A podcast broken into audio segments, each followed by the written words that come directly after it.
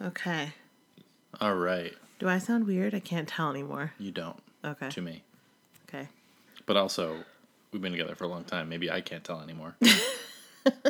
Maybe. I'm Liza Poore. I'm Mike Pulasik. Every week, we randomly pick two movies from our stupidly large DVD collection, watch them, and discuss. When it's all over, we can only keep one. Two discs enter. One disc leaves. This is DVD Deathmatch.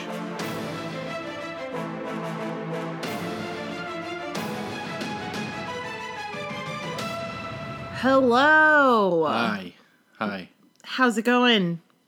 Me? Great. You? Wonderful. Really good. Yeah, good. I think we're both coming off a long day. Yeah. Lots of just things going on. That's okay, though. A ton of things, because we're still in a pandemic. Yeah. But a lot of things. Although, yesterday, big news in our house. I got my first dose of the vaccine, baby. Got that shot. So my arm hurts a lot, and I still have to wear a mask. Yeah. We're going to be wearing masks for a long time. We're going to be social distancing for a long time. It's true. It's going to be a long time before things are anywhere close to normal, but that felt very good yesterday. It did, and it felt really light at the end of the tunnel. Yeah, and it was funny. Way. It was funny. You kept asking me, before my appointment was in the afternoon, and you kept asking me, like, aren't you excited? And I was like, no, I'm just, like, anxious about it. But then right after I got the shot, so you get the shot and then you have to wait 15 minutes so they make sure you don't, like, explode or anything. And I got the shot and I was like, okay, yeah, all right, feeling pumped. And, like, one of the guys there, like, the guys working there was like, first dose? And I was like, yeah. He's like, all right. Like, it was just well done, and it's a nice feeling. Yeah. A nice feeling. And as you said, light at the end of the tunnel. Right. Hoping that everyone, all of our listeners, get that shot soon.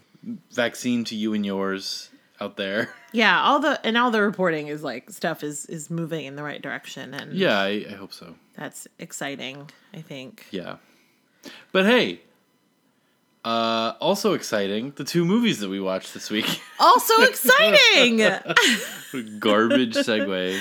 Yeah. What's our current count? 1296. 1296. Yep. We're doing it. We're getting there. So, we watched two movies. The classic number. One and then two. And then two. This week we watched Magic Mike and Walk the Line. Yeah, we did. Two different films. They are. They're not the same movie. They're different. That was the tagline on both posters. It is. It is. Let's start with Magic Mike, shall we? Let's do it. From 2012, directed by Steven Soderbergh. The IMDb summary is, a male stripper teaches a younger performer how to party, pick up women, and make easy money. Oh, yeah. Oh, yeah, but it's about so much more. It really is. Is this our first Steven Soderbergh? It might be. I'm a big fan. You're a big Soderhead. So I'm a Soder nerd. Oh, no, that's pretty good, Soder nerd. Soder nerd. Soder. I'm Soderburger? Soderburger. Soda jerk, like soda jerk, but soda jerk. What's soda jerk? It's like an old-timey expression for, like, the guy who runs the soda fountain at the little local soda fountainry. Is it? Soda jerk, yeah. Okay. Was that back in the salad days? Well, salad days comes from Shakespeare, as we've covered on the podcast before. Okay? It's a valid expression, as is soda jerk. A valid expression from Shakespearean times. Anyway, love Steven Soderbergh. Yeah, big fan. Big fan. So many great movies. The Ocean's trilogy. Yeah. Sex, Lies, and Videotape. Out of Sight. Traffic. Solaris. Other movies. Many others. One of our favorite movies that we've talked about before, yeah. Side Effects. Side Effects. That's a Soderbergh joint. Yeah, Soderbergh joint. That's fine. Wow, okay. Yeah, so this is a lovely movie.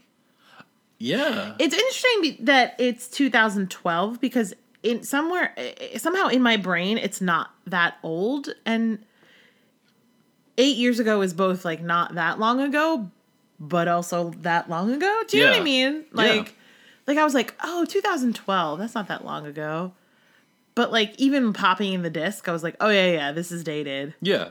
The fact that it's on a disc. Yeah, I guess they're all dated at this point. Yeah, I love this movie. I really do. I think it's like, let's start. So we pop it in. There's not that much in the way of extras and stuff. But the movie starts with the old Warner Brothers logo. That little like, how to describe... It's a W made of three ovals. Oh yeah, like in a cube, kind of a rounded square. Yeah, exactly. Yeah. And the movie I always associate that with, and I could be making this up, is Willy Wonka. Oh. Like that pops up. That's like from the 70s or 80s, anyway. And it's I guess it's supposed to set the tone of this like old kind of feeling movie, in a weird way, like kind of like a 70s ish. Movie. Okay. I don't know. But anyway. Here's who's in it. We've got Channing Tatum, obviously. Like, if you haven't... Are there people who haven't heard of this movie? Is that a thing? I bet there are people who've heard of it and haven't seen it. Because I think it has a reputation for being... I mean, there's like probably gay panic people who were like, oh, that's for women's, not for me. I go see the lady stripper movie. I go see Hustlers. Hustlers, yeah, exactly. And I guess, there's a lot of this movie that's, like, made for the female gaze, which is great. Mm. But, I mean, it's directed by a man, so, and DP'd by another man, so, who knows how successful. But, regardless of all that... Mm-hmm. I do think there's people who haven't seen it probably because they think they know what it is when, like, it's so much more than that. It truly is. Okay. So you've got Channing Tatum. Yeah. You've got Matthew McConaughey. You've got, what's his name? Matt Bomer. Joe Manganiello. Come on. You have Alex Pettyfer. The love interest is Cody Horn. Yes, who has not been in a ton of other stuff, which is kind of surprising to me, because I think she's pretty good in this. Like, I think she's really good in this. Yeah, like, she's very, natural. Okay, what is it about? So you've got Channing Tatum. We start at a strip club. We start at a strip club where Matthew McConaughey is, like, going over the rules for the ladies who are screaming and going wild. And he says, looks like there's a lot of lawbreakers in here tonight. Oh, my God, we're going to see butts. So, and then it cuts to daytime. And we're at, like, a construction site where Channing Tatum is working. And the new guy shows up, the new kid. And the boss is like, yo, you got to teach the new kid the ropes. And Channing Tatum's like, he's wearing tennis shoes. New kid doesn't know what's up. And so he talks to new kid, takes him under his wing, and, like, they have a good day. And then new kid is sleeping on his sister's couch. And then he, like, goes to dinner with sister and boyfriend and has a terrible time because boyfriend sucks, and he leaves, like, in the middle of dinner and happens to run into Channing Tatum, who's going into a club, and new kid wants to go into the club too, and Channing Tatum's like, man, you can't go in the club with tennis shoes, but he gets him in the club anyway. And then he says, you owe me, and you're gonna pay up right now. I want you to go talk to those girls. And he goes over and he talks to the girls, and the one girl, it's her 21st birthday, and he's talking to the girls, and then Channing Tatum comes in and he's like, hey, ladies, don't you want to come see me take my clothes off later? And they're like, yeah, we do, Channing Tatum. And he gives them flyers. And new kid is like, what? You're a stripper? Oh, my God. And then they go to the strip club. And then the one guy has too much of the homemade alcohol and he's having a seizure on the floor. And oh no, what are we gonna do? New kid, get out there and take off your clothes. And then Matthew McConaughey is all, ooh, new kid's got something. So new kid becomes a stripper too. But it's not just about that. Channing Tatum is not just a stripper. He also makes his own furniture and he's trying to start up a business. He's an entrepreneur, really. And he's going to the bank and he's trying to get a loan from the bank, and the bank's like, why do you only have cash? That's sketchy as fuck. We're not giving you a loan. And Channing Tatum's like, fine, fuck you. I'll do it my way, except you can't do it without a loan from the bank. So, like, what's he gonna do? You know what I mean? Keep going. That was pretty good, right? That was great. That was the first half of the movie. Yeah. Love it. Mm-hmm, mm-hmm. So Channing Tatum takes Alex Pettyfer under his wing and teaches him the ropes, and then it turns out that Alex Pettyfer... It's like kind of a rise and fall, Dirk Diggler-ish story by the end. I mean, you nailed it. I have nothing to add to that. But it's great. I really like this movie a lot. I mean, it's like... There's also a whole like love story-ish between New Kid's sister and Channing Tatum. And yeah. Yeah, exactly. And kind of a betrayal by Matthew McConaughey. Right. He was trying to expand the stripper business and et cetera, et cetera. Right. But it has a very, you brought this up earlier, it has a very realistic style. Mm-hmm. And I mean, you know, I don't know if that's the right term for it, but it does feel very grounded in reality. Yes. The whole story is about, like, I don't mean this to sound, I mean this as a compliment. Mm-hmm. It's about a lot of like kind of low stakes situations. Yeah. Like, the big thing is, like, $10,000, which is not low stakes. I don't mean to say that that's, like, that's nothing, but it's not like it's not like Ocean's 11 where they're stealing $1 million, or Logan Lucky, which is another great Steven Soderbergh movie. Right. Where they're stealing millions of dollars. It's, like, it all hinges on, like, Channing Tatum is gathering all this money together as ones to get his business together so that he can whatever. And it feels like such a post-2008, post-financial crisis movie to me. Yeah. Like, maybe the best one to me.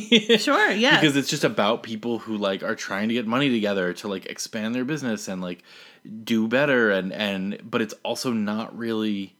I mean, I guess it kind of is, but it's not really judgmental of, like... The stripping? Right. Like, Channing Tatum does say, like, I don't want to be a 40-year-old stripper. Right. But... Which is just realistic. It's not, like, judgmental. Right. Yeah, there's a lot of that where it's just kind of statement of facts. The thing that I like about the way this film handles, you were talking about the... What did you say? The bro dudes who are like, I'm not going to go see that movie. It's... Yeah, like there's like, I bet there's like some like panic happening. There we go. Thank you. Among some people. And I feel like the movie handles that part really well. So like New Kid goes out and strips and is kind of like, not scandalized, but he's like backstage with these male strippers. There's the one guy is like using a penis pump. The other one is like, oil up my legs for me. The other guy's standing there in his tighty-whitey underwear and he looks uncomfortable, but not in a like, ew, this is fucking gross way, just in a like, I'm uncomfortable with so many bodies kind of way. I know what you mean. And then he signs on to like actually join the strip show, and he has to go to do some training, and there's this incredible scene where Matthew McConaughey is like teaching him how to own this room and like perform for these women. And he gets right up behind him. And there's the thing that I love about it is that the movie doesn't ignore the fact that would be uncomfortable no matter who you are. Right. Of just like this person you do not know in very short shorts and a crop top coming up and grinding behind you. Yeah, right. And it doesn't ignore that would be uncomfortable, but it also doesn't turn it into him going like, yo, dude, I'm not gay. Yeah, there's none of that. Like, there's none of that. And it's so cool. Yeah, it's so cool. And it's such a really just like... weirdly mature movie in that way. Yeah. And it's funny because this one is like kind of has some like Dark Knight of the Soul stuff in it that's like, oh, you know, rise and fall, and like you're like kind of, is this a little, you know, doing like trafficking in the tropes about like sex work is damaging to you, your soul and stuff like that a little bit. I don't really think it is. Yeah. I think Mike himself is like such a pure, healthy character in a weird way. Yeah. And you know, he sees, he's like in the middle and he sees kind of these guys going in a bad direction, but he is kind of our focus. Yeah. And also I don't think it is, because like Magic Mike 2 is just like a fun road trip movie. It's so fun. Magic Mike XXL, which is also great, is like a different movie. It totally is. Because I was thinking about that the whole time we were watching it. It's like a fun road trip movie that's much more of just like an out-and-out comedy in a way. Yeah. And doesn't have this same like, oh, but what does it mean? Like serious like, or gravitas. Yeah, exactly. Yeah. And this movie's a comedy too, and like this movie has a lot of great stuff. And I just think like, I'm just reiterating what you're saying, which is just that it doesn't kind of traffic in that stuff, whether it's like homophobia, gay panic, or kind of the like, I mean, I love Boogie Nights, but it's like Boogie Nights is just all about how like porn destroys you as a person. Yeah. You know what I mean? Yeah, yeah. And like destroys everyone it touches except for Don Cheadle, kind of. And even him, debatable. Yeah, exactly. So, you know, but Boogie Nights doesn't have a Mike. It doesn't have a Mike character at its center. It has only Adams. Adam is the Alex Pettyfer character. Yeah, the Dirk Diggler. Oops, all Adams. But yeah, I mean, I have such affection for this movie. I just love it so much and could watch it anytime. And this, the way it's directed, that I love that Soderbergh style of just like hanging out, like of framing shots weird or not weird, but just like, well, like there's like the bank scene. Yeah. The shot is framed. Channing Tatum is sitting down. You're looking from sort of from his perspective, although he's in the shot. Yeah. And the banker that he's about to talk to is standing. So you see her from the neck down for 30 seconds and she's talking and then she sits down. And I just remember like that, for some reason, that shot specifically always like stood out to me. It's like, because it doesn't feel, it's this weird thing where like normally you'd see a shot like that of a woman and be like, I see what you're doing there. Sure. Like you're just on her tits or whatever. But that's not what that shot is. I can't figure out what Soderbergh is trying to say, but it's just, it's so interesting in that way. Yeah. And I don't know if it's like to me, it's like, I don't know if he's trying to say anything explicit, but like when they go into the club, which you recounted expertly earlier. Thank you. They go into the club and meet these girls. There's a shot of the whole club and like they're in the foreground and you just kind of see the tops of them in a weird way. And he does this all the time or in a dialogue scene, kind of what you're describing, where like this happens with the Cody Horn character a lot. She'll be talking to Mike and it just won't cut away from her face for a long time while she's in the dialogue scene. Yeah. And same with him. Like you just hang out on someone and only one person while they're talking to someone. Yeah. And watch them the whole time. Or there's all these shots. Sorry, I'm just rambling. No. But all these shots of the part where she goes to the strip club to see her brother perform. And then she watches Mike for the first time. Yeah. And that scene where she watches him is like, I think it's one of the greatest scenes ever, and it's just hanging out on her face for a lot of it. Yeah. And then also you have the dancing, which we haven't talked about yet. Yeah. But, we'll get there. But, you know, it's cutting between them, but then it's just hanging out on her face, and she's giving nothing. Yeah. Like, she's clearly instructed, or, you know, it's a choice that she made or whatever, but, like, either way, she's giving nothing on her face. Yeah, there's very little being, like... Which, to me, is, like, perfect. Yeah. And I think she got a lot of shit in reviews that I read. Oh, really? Like, that's a shame. Oh, she's like wooden or whatever. And it's like, no, that's not, that's a choice that like the film is making and that she is doing well, I think. Yeah. Let's talk about the dancing. Here's the thing. I'll talk real quick and then I'll let you just horn out because that's what it's all about, right? Okay. I'm joking. Ladies love Magic Mike. They go with their girlfriends and they just scream the whole time. Anyway, okay. The thing I love about those scenes is that, I mean, maybe towards the middle where there's like a montage of all these different scenes, this doesn't quite apply, but like they're really good, really well choreographed, and they're really kind of shot in a way that is exciting or whatever. Like, not exciting, but just like you get to see it all. Mm-hmm. But they look real. And I think mm-hmm. that so many movies where that are based around performances, the thing that the performance looks like so produced. Yeah, within like, an inch of its life. Right, exactly. And like, oh, we're in... This is an example I'm making up, mm-hmm. but like, oh, we're watching a high school production of Man of La Mancha or something. Mm-hmm. And then like, it's like normal high school.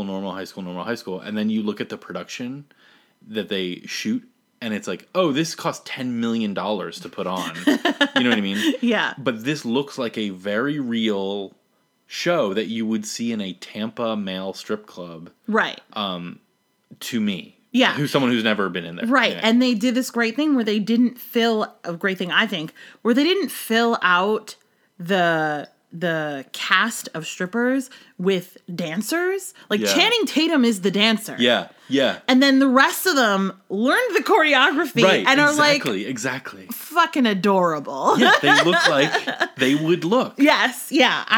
The thing that I wrote down was a bunch of goofy ass men playing sexy. Yes, exactly. And it's so wonderful. There's that fun to it. Yes, exactly.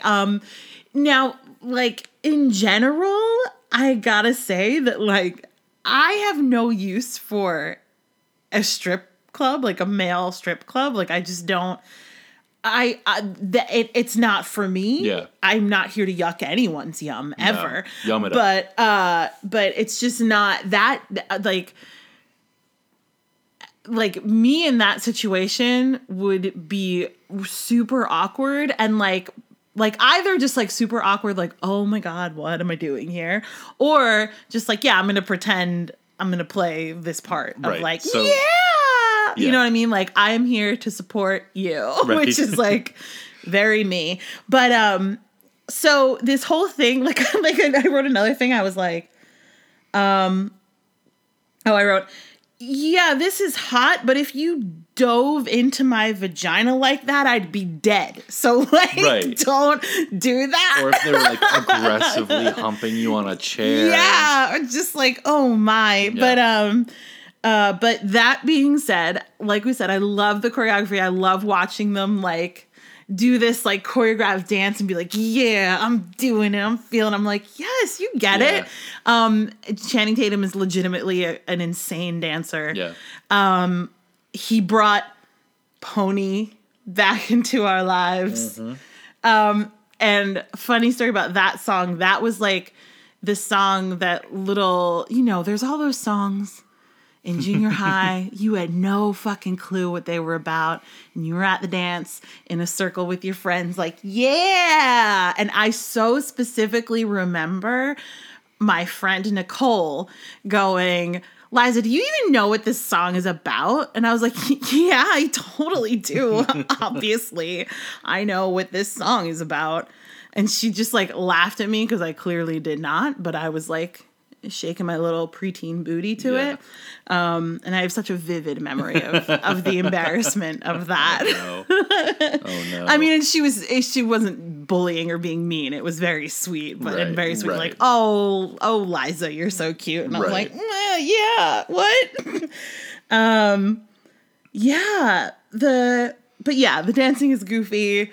It's all goofy. I love the different personalities of the different men and how they kind of played to them, like Matt Bomer being like the Ken doll. Yeah. And that's like just perfection for him. And then Tito is just kind of like he has like a Navy routine, I think. And then you got Tarzan and yeah, it's just all, it's yeah. all crazy. The one thing that I will say really like rains on the parade of this whole film for me. You know what I'm going to talk about, don't you? Yep. So there's lots of scenes where the strippers are doing their thing and they like pull women up on stage and what have you. And Joe Manganiello's character is, I mean, you know, you've seen him. He's fucking ginormous right. and very strong. And a slightly heavier girl is like going wild and crazy, and he brings her up on stage, and then he like picks her up and then hurts his back. Yeah, he does a thing as he's walking away where he like is clearly a little bit in pain after picking her up. And yeah. Then, like, no, but, and like and cuts the like thing short. Like, right, it's not right. Like, oh, he finished like dancing with her. Right. Like, he goes to pick her up. Right. And it's too much for him, and he puts her down and limps off stage. Right. And the thing that's so frustrating about it is that, and the movie generally does a pretty good job with this, but it's like you have this opportunity to say nothing. Do you know what I mean? Right. You have the opportunity to just like lean into the fact that this is a job, and Matthew McConaughey has this great speech when he's teaching Adam to dance where he's like, you are their wildest fantasy. You are the husband that blah, blah, blah, and whatever. Right. And it's like, they're creating this fantasy for women, but instead you felt the need to make a very clear statement that this fantasy is only for women who fit a certain body type. And that fucking sucks. Right. It bums me out really badly because it's like, it's not necessary. Like, you don't have to do that. The movie is funny and fine. You don't, it's a nothing scene. It's not like it's part of, it's like a B-roll scene. It's a lame fat joke that they make. Yeah. It's like, that's what it is. I mean, I don't think they thought about it in the way that you're saying. I think that's the message that it sends. Anyway, I agree with you. That sucks. That's all. Yeah. But yeah, in general, I celebrate the artistry of this film, which is a weird thing to say about Magic Mike, but it's true. I really like this movie. Yeah, I agree. I mean, there's like sequences I really love. I really love the what's it called? The party they have on like the little island. Sandbar party. Sandbar party. There you go. Sandbar party. Yeah. How are you going to say no to a sandbar party? I really love that whole sequence. I think it's shot really nicely. Mm-hmm. I think, it has that kind of lo-fi, like, again, very long uncut takes. Yeah. Kind of thing. It's very, like, yellow. Yeah. I mean, that's the thing with Soderbergh, too, is just, like, there's always, like, color. Like, saturation. He's like, oh, this scene's going to be blue because it's sad, and this thing's going to be green because we're in Mexico or whatever, in traffic. But yeah, I really love. I love the way. I mean, there's a shot of Matthew McConaughey's face later in one of the later dance sequences where it's flashing. He's dressed as Uncle Sam and it's flashing red and blue on his face, and it's very Clockwork Orange or something. It's very. Crazy looking in a way that is, I don't know. I just love this movie a lot. And I also just love that it is like a fun party movie in the way that its reputation kind of says. It also has such a sadness to it. Yeah. And is also infused with such like economic anxiety. Mm-hmm. Like they're always like everyone there. And this is so influential on me and my writing, I think. And I don't mean to say, like, I write movies just as good as this. But I mean, like, this really does... Like, every character in this movie is, like, has a hustle going. Has, like, a grind going. Has, a thing.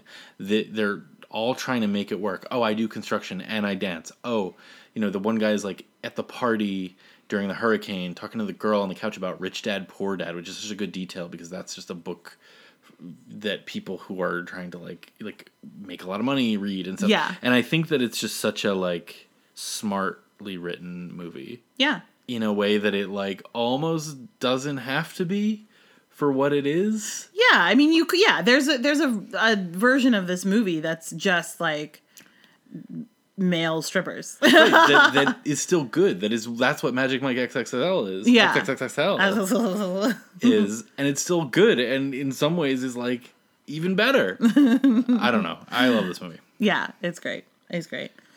Awesome. Shall we move on? What's the connection? So Matthew McConaughey of Magic Mike starred with Reese Witherspoon of Walk the Line in both the movie Sing. Oh, yeah. And the movie Mud. Sure. By Jeff Nichols, which is very good. Sing I have also seen many times. We saw it in the theater with our daughter. Yeah. And we've seen it many times at home. Many times since, yes. So that's the connection between these two movies, which brings us to Walk the Line. Walk the Line. From 2005, directed by James Mangold. IMDb summary says, a chronicle of country music legend Johnny Cash's life, from his early days on an Arkansas cotton farm to his rise to fame with Sun Records in Memphis, where he recorded alongside Elvis Presley, Jerry Lee Lewis, and Carl Perkins. Do you have the same kind of mild panic as you're reading the word Arkansas? I don't. Didn't. About, like, because there's the whole Arkansas and Kansas. Mm-hmm. And, like, I know that it's Arkansas. Right. But I have this split second of panic of, like, no, wait, is it Arkansas? It's not Arkansas. I don't have that, but okay. Great. Sympathize. I have other things. I have my own damage that I'm working through. Yeah, Walk the Line. So you pop it in. Because you're mine. You get the wooden steal a car. The line. Promo, which is classic. I think we have to talk about the elephant in the room at the beginning of this movie. What's that? Which is the movie Walk Hard. Oh, yeah. So, I have not seen Walk the Line since we saw it in the theater, I think. Mm-hmm. And then a couple years later, the movie Walk Hard came out, which is a just very specific parody. Yeah. Mostly of Walk the Line. It is also a parody of, like, all kind of musical biopics, which was a form then with, like, Ray, which won an Oscar, mm-hmm. and a bunch of others. Yeah, I was like, I can't think of a single other one. Well, I mean, the only one that's coming to mind that was from later and that I haven't seen is Get On Up. Oh, yeah. And I kind of want to see that because it's Chadwick Boseman and everything. But anyway, it's a form.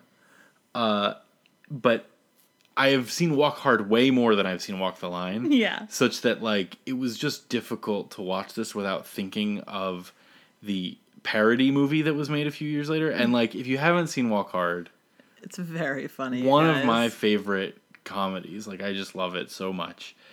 And it just got so mixed up in my brain with Walk the Line, where me too, especially because they're, like, the titles are so similar in a way that is, like, ballsy. It's also crazy to me that Walk the Line. So Walk Hard. No, sorry. Jesus Christ.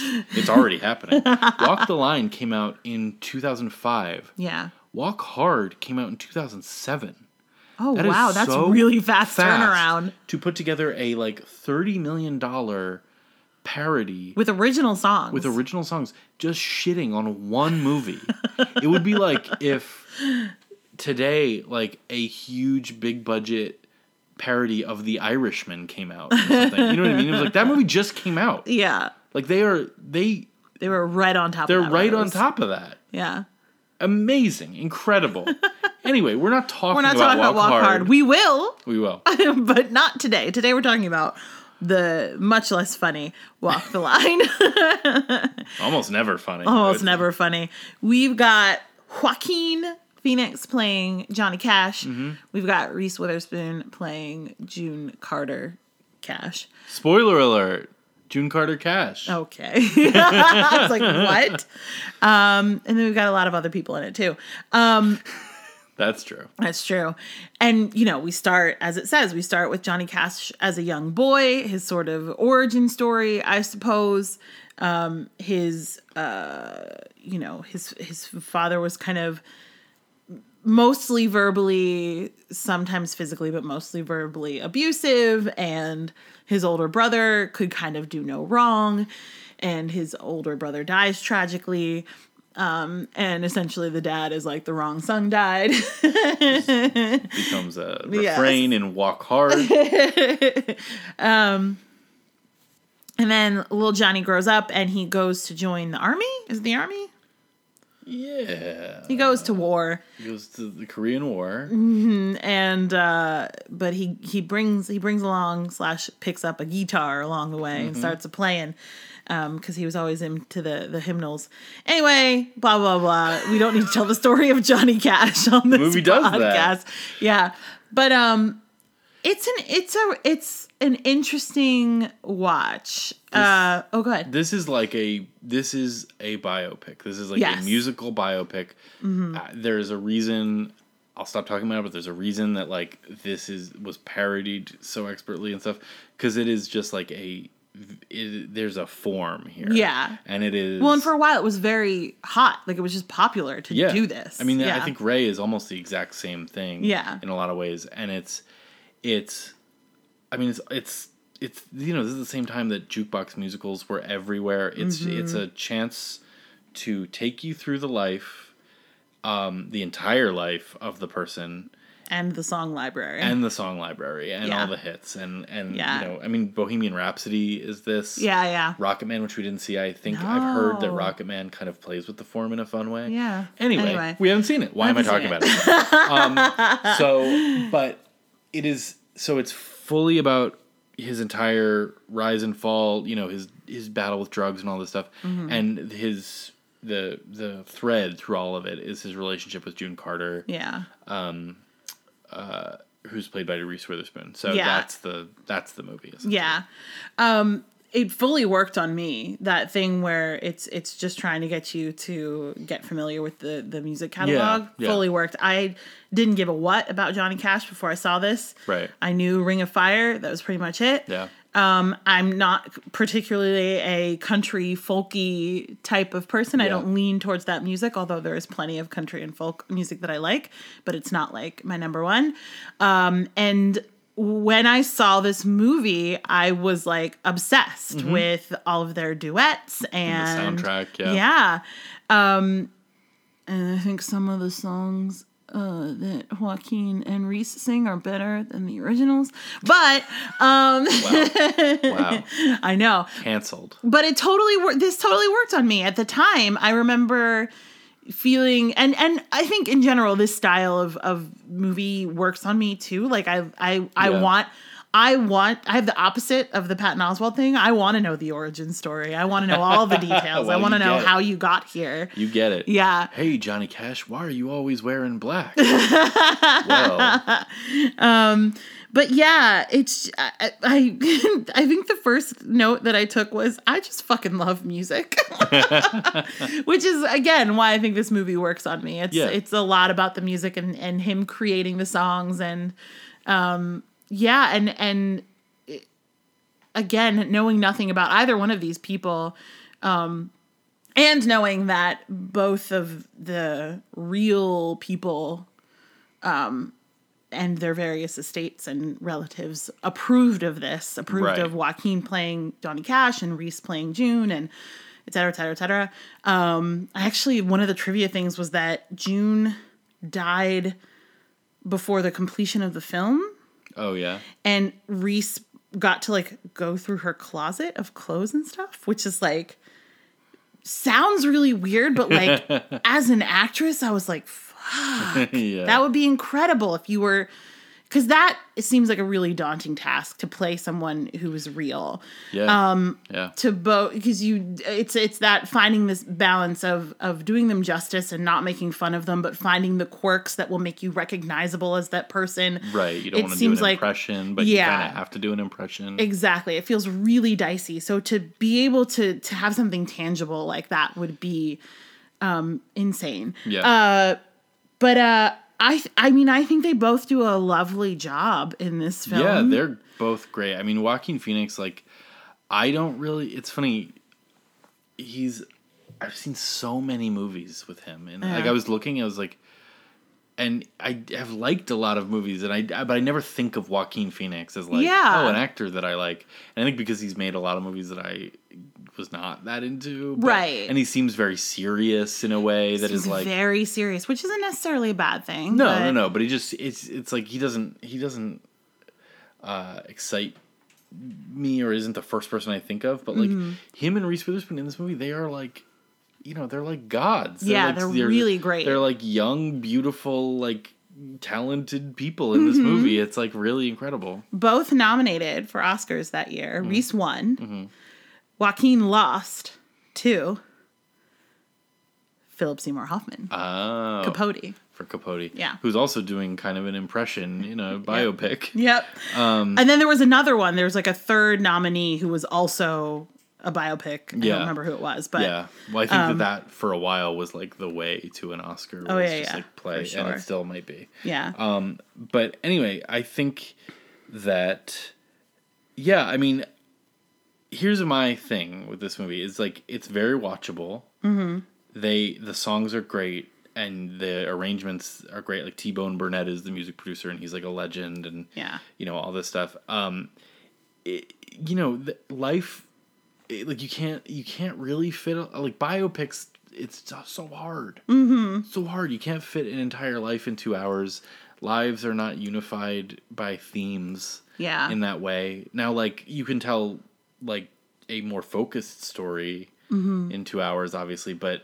And they do a good job, I think, of, I mean, obviously it starts when he's a kid, but even that, they do a really good job of weaving that this is about the two of them throughout the whole thing. Because even as a kid, he's listening to June on the radio. Yeah. So totally, they do it. I think they do a pretty good job of focusing. Yeah. The story. Yeah, but it's just going to be tough over that amount of time. Absolutely. And also, I think they make him, to me anyway, it makes him so unlikable. Mm-hmm. Which is not the worst thing for a movie that is approved by his estate and everything. Like it's not a rosy picture of him, and I commend it for that. Yeah. But I don't need my characters to be likable. Mm-hmm. I mean, you need them to be relatable in some way, maybe. I don't know. But I found him so like there's like moments where he's like I can't think of the example, but there was definitely a moment late in the movie where someone was waiting for him to go on stage or... Oh, yeah. Oh, I remember what it was. It was at Folsom Prison, which is a great sequence and really fun and all that stuff. But the warden is backstage going, Mr. Cash? Mr. Cash? Yeah. And what he's doing is he's looking at the blade because he's hanging out in the shop. That's like his green room. Yeah. So he's looking at the blade on the... Saw blade, yeah. Saw. The table saw. Table saw, there you go. Tools. And he's thinking about his brother. And what? I'm just thinking about Walk Hard. Yeah. And the warden's going, Mr. Cash? Mr. Cash? And I was like, can you answer him? I know that you're lost in thought, but you have a gig. There's a lot of people out there. The band's just on stage. The band is like, riffing. Boom, boom, yeah, exactly. Boom, boom. And I was literally like, can you answer the man? And there was a lot of like moments like that were played for drama, but to me were just like, that's not how you would behave. And if you did, I'd be mad about it. You know what I mean? Yeah. So that's just me being stupid, but no, I agree. And there's a lot of like trivia about his kids having trouble watching it and all that stuff. And most of it is just like they had trouble watching it because it was too real. Yeah. You know what I mean? Yeah. But the one I thought was interesting was it said it was his second daughter. Mm-hmm. Walked out of the screening because she didn't like the way that they portrayed her mother, who's played by Ginnifer Goodwin, right? Who is just a fucking like bitchy shrew the whole movie, and it's so annoying. And she does a really good job of it. Yeah, she does. But you know, and like I don't know if that is actually a true portrayal, but what the film is trying to say is that like he's off playing his music and flirting with and falling in love with this other woman, and she's home with the kids, and she doesn't fucking like that and is not and doesn't pretend like it's okay. And also doesn't seem to really understand like music in general. Yeah, she doesn't support him at all. Right. And she's just always portrayed. There's never any love shown really. Yeah. She's just always portrayed as someone who's like, get a job. Yeah. And like, that's, you know, again, I'm like, I think it's so funny that there's just a movie that is a point by point, lampooning, for lack of a better word, of this movie, because like Kristen Wiig plays that character in Walk Hard, and it's just like, I don't support you. Yeah. You know what I mean? And it's so funny. And in this one, it's like, I'd seen Walk Hard so many times. I'd not seen Walk the Line in a long time, and watching it, I was like, oh wow, it really is. It like really is just that, like, hits you over the head with the black shirts thing where. Yep. You know, they go to record their first album, and Ginnifer Goodwin, the wife, is like, "You can't wear a black shirt," and he's like, "It's the only shirt we all have the same color of," and it's like, and that's the origin of that. Yeah, exactly. And there's a couple of those that happen throughout the film of just like, yeah. I think for me, like, there's I'm sorry. The other one that I'm thinking of is they're on tour with June, and I think Jerry Lee Lewis is there, and Elvis, and whatever. And they're all, like, on stage at, like, 11 o'clock in the morning. They're all wasted. June walks in, rolling her eyes and waving her finger. And, like, did you guys even go to bed? I'm tired of this. Like, all these boys, like, whatever. And then she's like, she says something about leaving the tour. And as she's walking out, she's like, "You can't walk no line."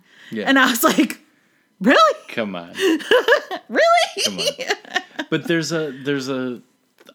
I think this is maybe my issue with biopics in general, is that there's just a thing like that, like the Man in Black thing. I mean, there's also a part where they're trying to, like, I commend the movie for not trying too hard with stuff like that sometimes, because there's a part where you're watching him come up with, I shot a man in Reno just to watch him die while he's in the army, and he's playing his guitar, and he just, like, they're trying to show the creative process, but you can only show it so much, because at a certain point he just says, "Just to watch him die." It's but he's like, just playing the song really slowly. Like, right, it's not him coming up with it. He's like acting. He's acting inspiration, which is like impossible. Yeah, and he does a good job of it, but it's like an impossible task. Anyway, the point that I'm trying to make is that these movies have, like, an inevitability to them that is anti-dramatic in a weird way. Yeah. And I guess that's true of, like, any movie where you know how it ends, like a prequel or something like that. But there's just, it's hard to, they don't play, like, drama. To me, they play, like, biography, which is different. Yeah. And that's fine, but it's different. And I you know, a movie I think about, and I think T-Bone Burnett is also involved in this movie, and you know how much I love this movie.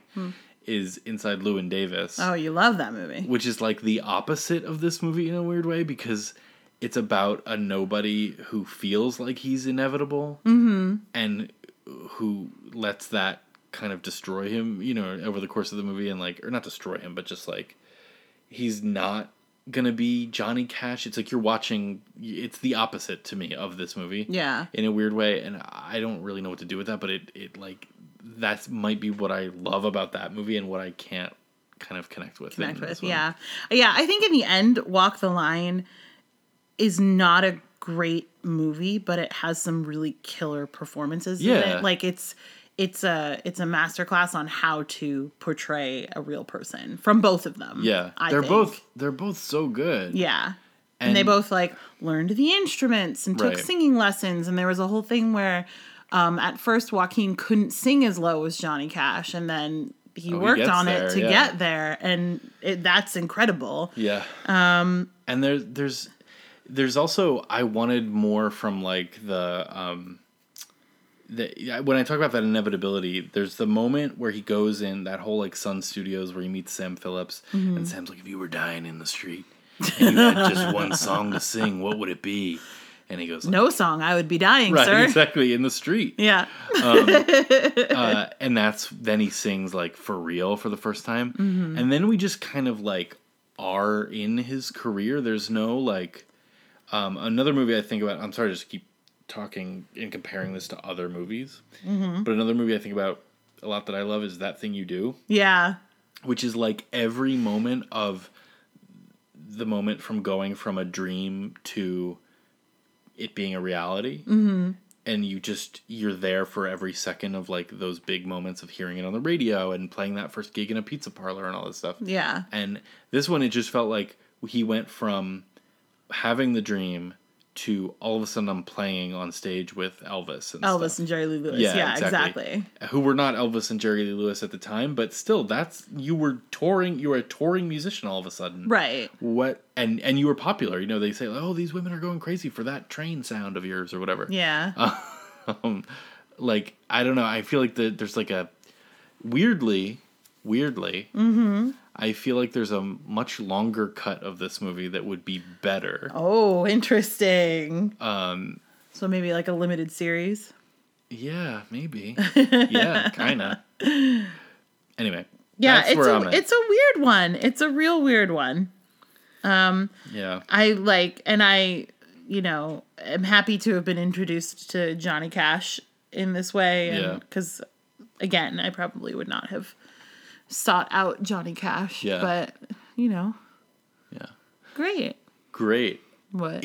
It's also such a movie that feels like it already feels like a classic movie, and I don't mean like classic like good, although it is good. I'm not trying to like whatever. No, yeah. But it already feels like a movie that like is so prototypical or illustrative of what was big and popular 15 years ago. Yeah. You know, it'll be like whatever the equivalent of TCM is. Yeah, yeah. In 20 years, like our kids will see Walk the Line on there and be like, yeah, okay. Yeah, I know definitely. Yeah. Yeah, it's like when we go back and watch like, I don't know, Ben-Hur or something. And it's like, okay, this was popular then. Sure. Yeah. Yeah. All right. Are they available anywhere? Magic Mike is on HBO Max. Hey. And Walk the Line is available for purchase, and it's also streaming if you have Cinemax or DirecTV. Okay. So. Less available. I mean, this one feels pretty clear to me once again. We both love Magic Mike. And you love Walk the Line. I'm kind of iffy on Walk the Line. I mean, love Walk the Line is strong. Saying that I love Walk the Line is pretty strong, I think. I like it, and that's why we own it. I bought it.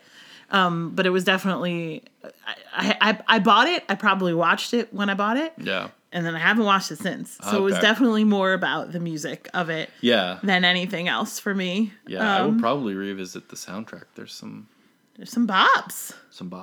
It goes hard. It slaps. It walks hard. Oh God. I'll definitely revisit the Walk Hard soundtrack. You definitely will. All right. Well, is that it? Thank you, Walk the Line. Bye, Walk the Line. We appreciate you. And we will continue to listen to your music. But, okay. That's it. Great. All right. Shall we pick this next matchup? Let's do it. Hey, Siri. Mm-hmm. Pick a number between 1 and 1,321. A random number between 1 and 1,321 is 28. 28 is... from 1977, A Little Night Music. Oh. I haven't seen it. How have you not seen it? Well, was that in like a box set? I think it might have been a gift from me to you. Oh, really? I think so. It's Sondheim, right? Yeah. I think there was a Christmas where I gave you a bunch of like Sondheim DVDs. So I think that's one of them. I've never seen A Little Night Music. We never got to it. Well, there you go. I love that. All right. Let's see what's going up against it. Hey, Siri. Uh-huh.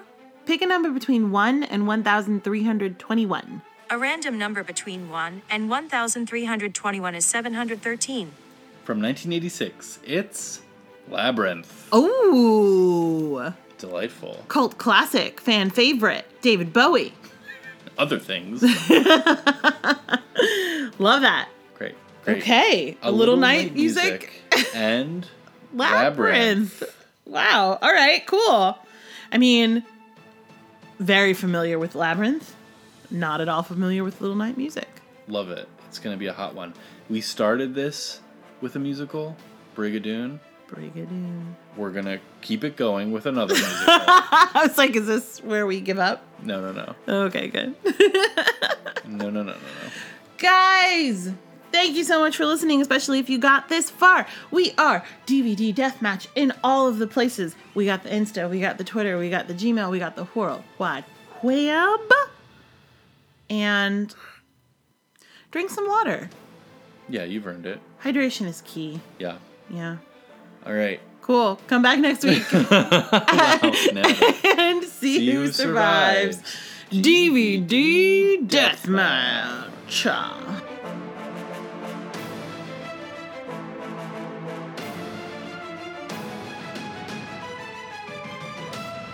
That was weird. You said see who survives with me. I know. I never said it. You don't. Just so excited.